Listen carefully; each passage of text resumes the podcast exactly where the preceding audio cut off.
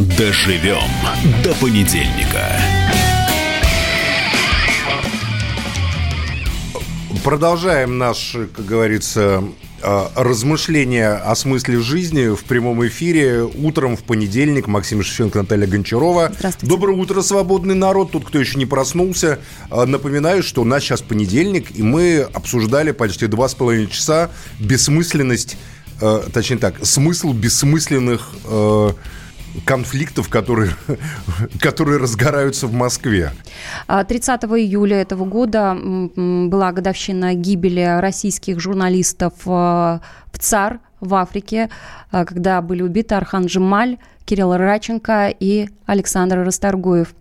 И э, на минувшей неделе вышло расследование, которое делает проект «Досье», согласно которому официальная версия гибели российских журналистов была сформирована в секретном чате медиабойцов э, Пригожина, Евгения Пригожина. Вот к такому выводу пришли расследователи.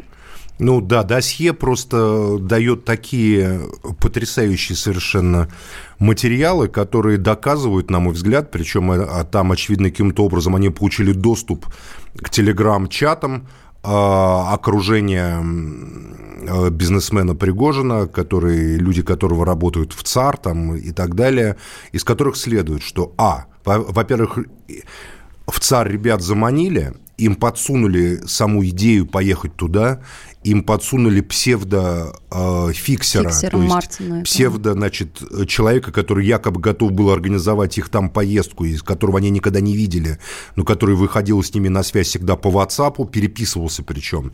Причем э, номер этого Мартина заработал с- за несколько дней до того, как сотрудник Риафан Пригожинского СМИ Кирилл Романовский передал им его телефон, сказав, что это его давний знакомый. Но сам он мог узнать этот телефон только три дня назад, Романовский. То есть, понятно, тут уже есть подозрение в спецоперации. Второе. Все время пребывания в ЦАР ребята находились под плотным контролем, плотным надзором.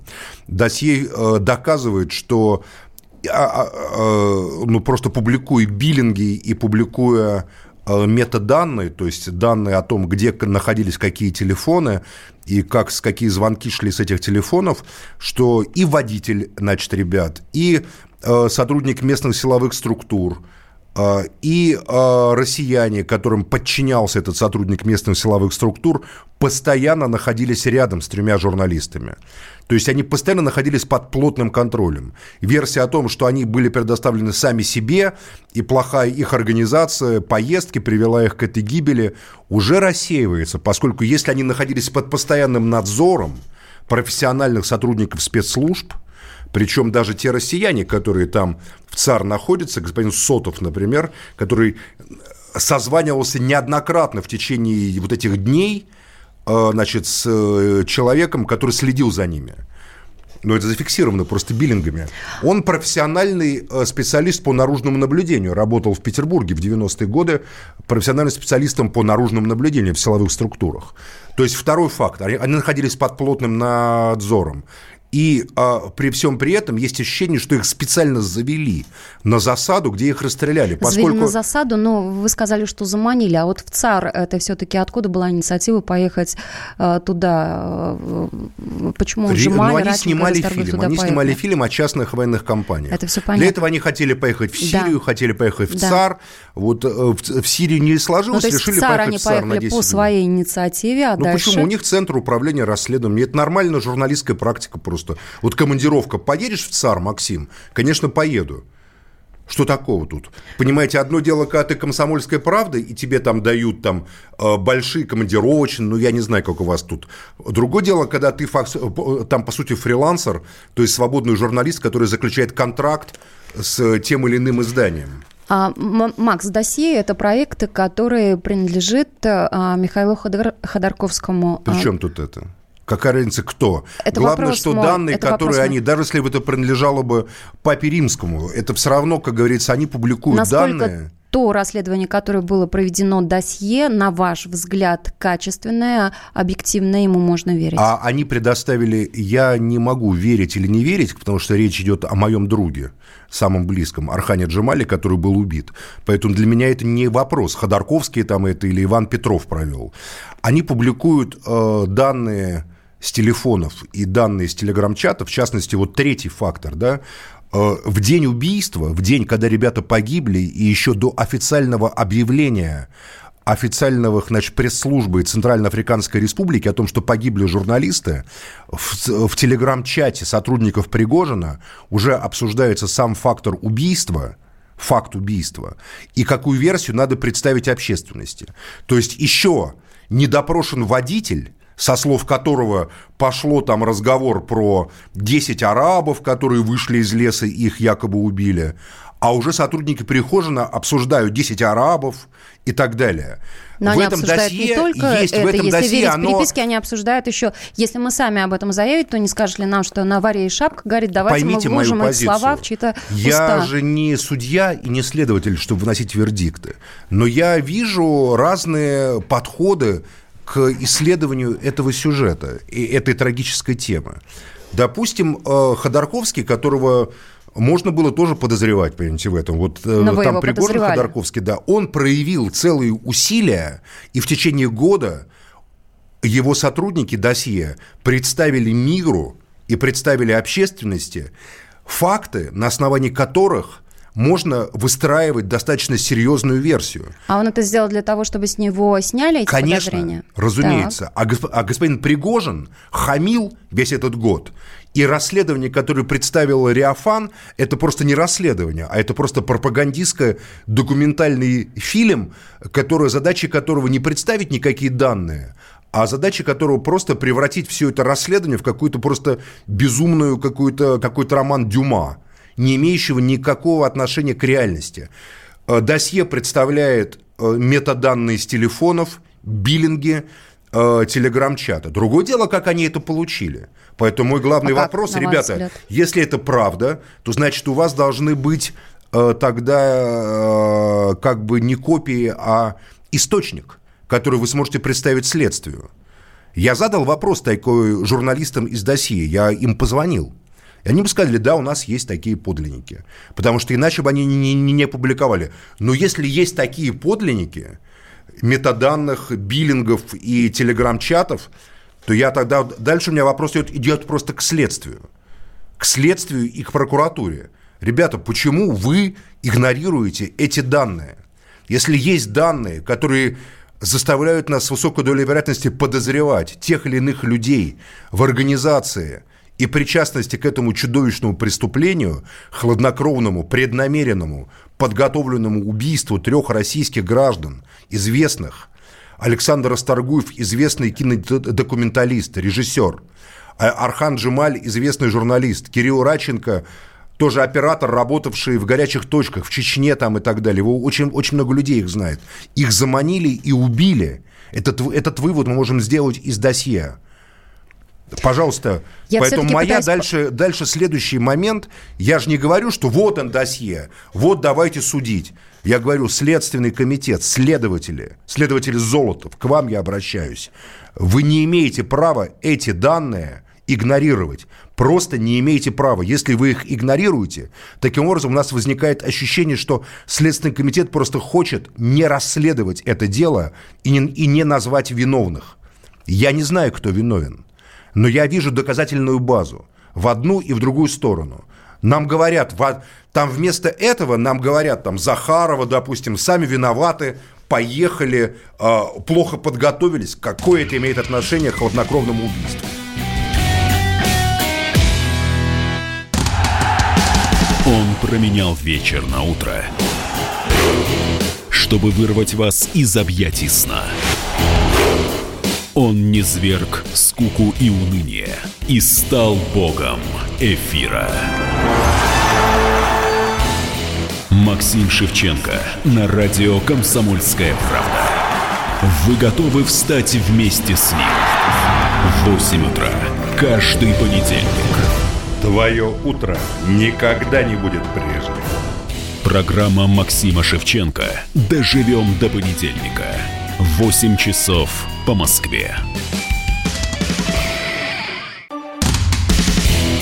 Доживем до понедельника дожили до понедельника и проживаем успешно утро понедельника. Наталья Гончарова и я, Максим, Максим Шевченко, еще до следующего да, понедельника. Да. И, жить и продолжаем долго, обсуждать долго. трагическую тему гибели год назад наших товарищей в Центральной Максим, помогите Республике. разобраться, я запуталась. Да я тут, знаю давайте. всю эту историю очень хорошо. Но сейчас мы с вами разговаривали, и а, вот что получается. А, я вас спросила, уточнила. То есть они поехали в командировку в ЦАРь по собственной инициативе, ну, неважно, там редакционные задания, Если бы не было там... этого телефона фиксера Мартина, который так. им подсунули, как теперь Они бы туда не поехали. А, ну, ну, ну, так, конечно, не поехали их специально бы. заманили уже конечно, в ЦАРь. Да. Вот. Получается, что их заманили в ЦАР, то есть не то, что они туда приехали, их заманили в то место, где их там убили. И в то место тоже заманили. Это понятно.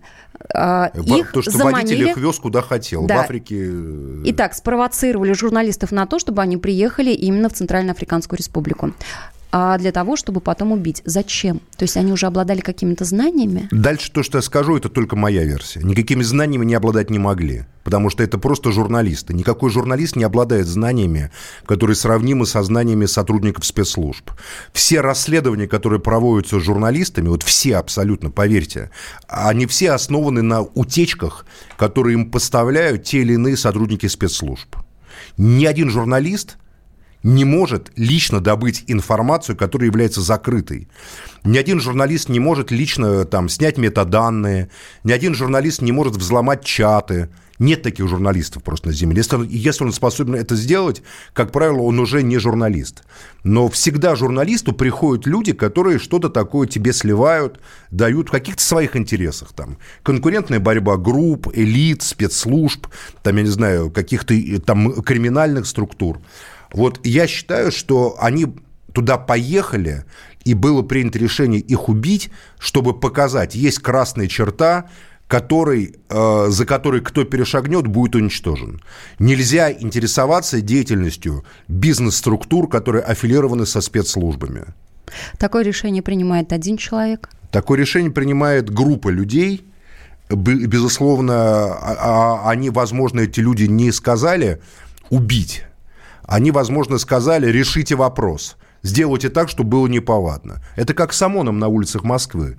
А те, кто внизу, по-своему принимают решения. Можно же было ребят в этой ЦАР просто у них отобрать там камеры, там лишить их визы, выслать. Там полно россиян в этой ЦАР. Полно. В каждом городе там сидит по 10-15 военных наемников, советников российских граждан, понимаете? Поэтому кто-то же принял решение, что давайте вот все-таки убить. Кто? Вместо того, чтобы выслать и потом смеяться над ними там неделями в телеграм-каналах, какие либералы глупые, даже командировку организовать нормально не могут.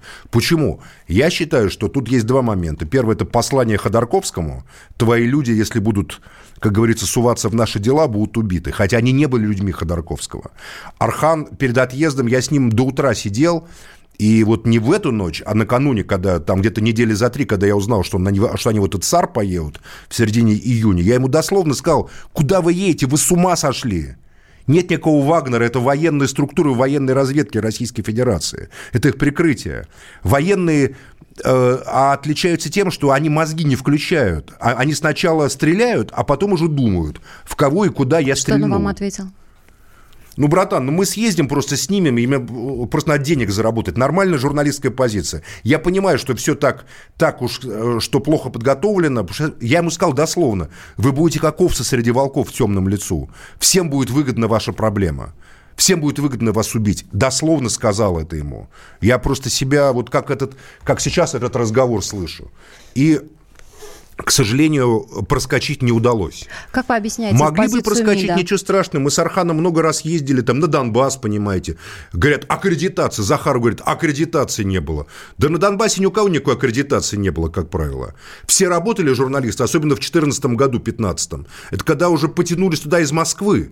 То там уже аккредитацию начали делать. А летом 2014 года Максим, ничего, все приезжали, после этого, работали. И... После этого расследования, продолжения расследования, потому что это вторая часть, да, которая вышла на этой неделе, сразу было заявление МИДа, очередное заявление МИДа, в том числе и о том, что вещи э, убитых журналистов уже отправлены сюда, в После Россию. После статьи Ирины Гордиенко, которая, это вдова Архана Джамаля, которая написала 26 июня, что э, июля, что до сих пор вещи не отправлены. После этой статьи в «Новой газете» в течение трех дней вещи были отправлены.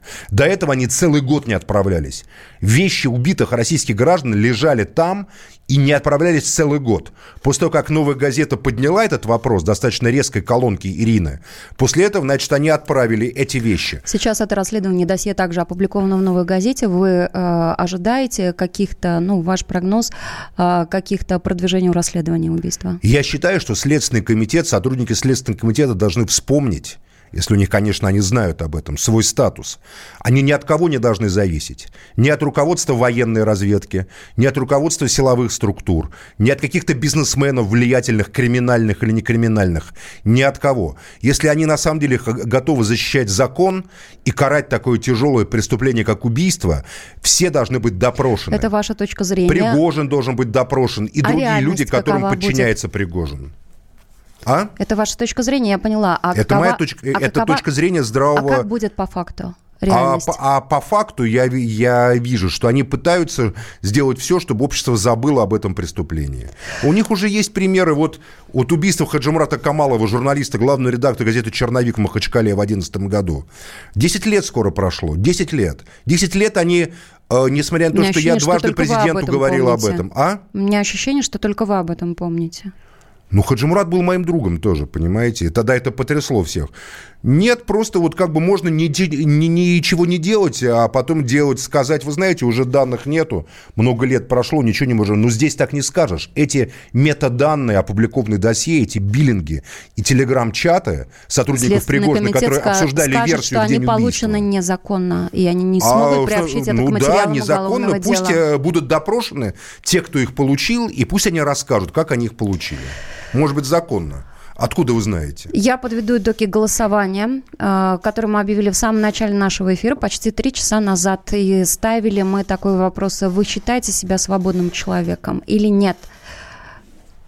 44%, я, я 44% наших слушателей считают себя несвободным человеком. 44. Ну, понятно, потому что у, не у людей... Так, не так, не так, не так, не так. 44 считают, а 56 все-таки большинство не считают себя свободным человеком. 56. У людей ощущение, что они не могут влиять на события.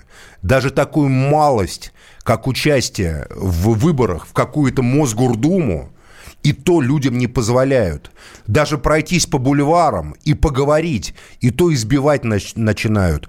У нас у всех возникает ощущение, что мы статисты в, в каком-то э, спектакле, постановке, в которой кто-то живет настоящей жизнью, зарабатывая по 6 миллиардов, как госпожа Сергунина, которая руководит в Москве политикой, понимаете? А кто-то, как говорится, должен постоянно доказывать, что он тут гражданин и имеет право говорить.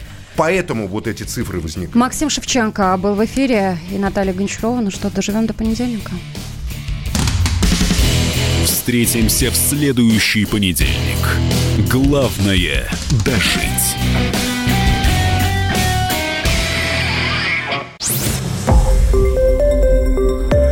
Радио «Комсомольская правда». Более сотни городов вещания – и многомиллионная аудитория. Калининград 107 и 2 FM. Эм. Кемерово 89 и 8 FM. Эм. Красноярск 107 и 1 FM. Эм. Москва 97 и 2 FM. Слушаем всей страной.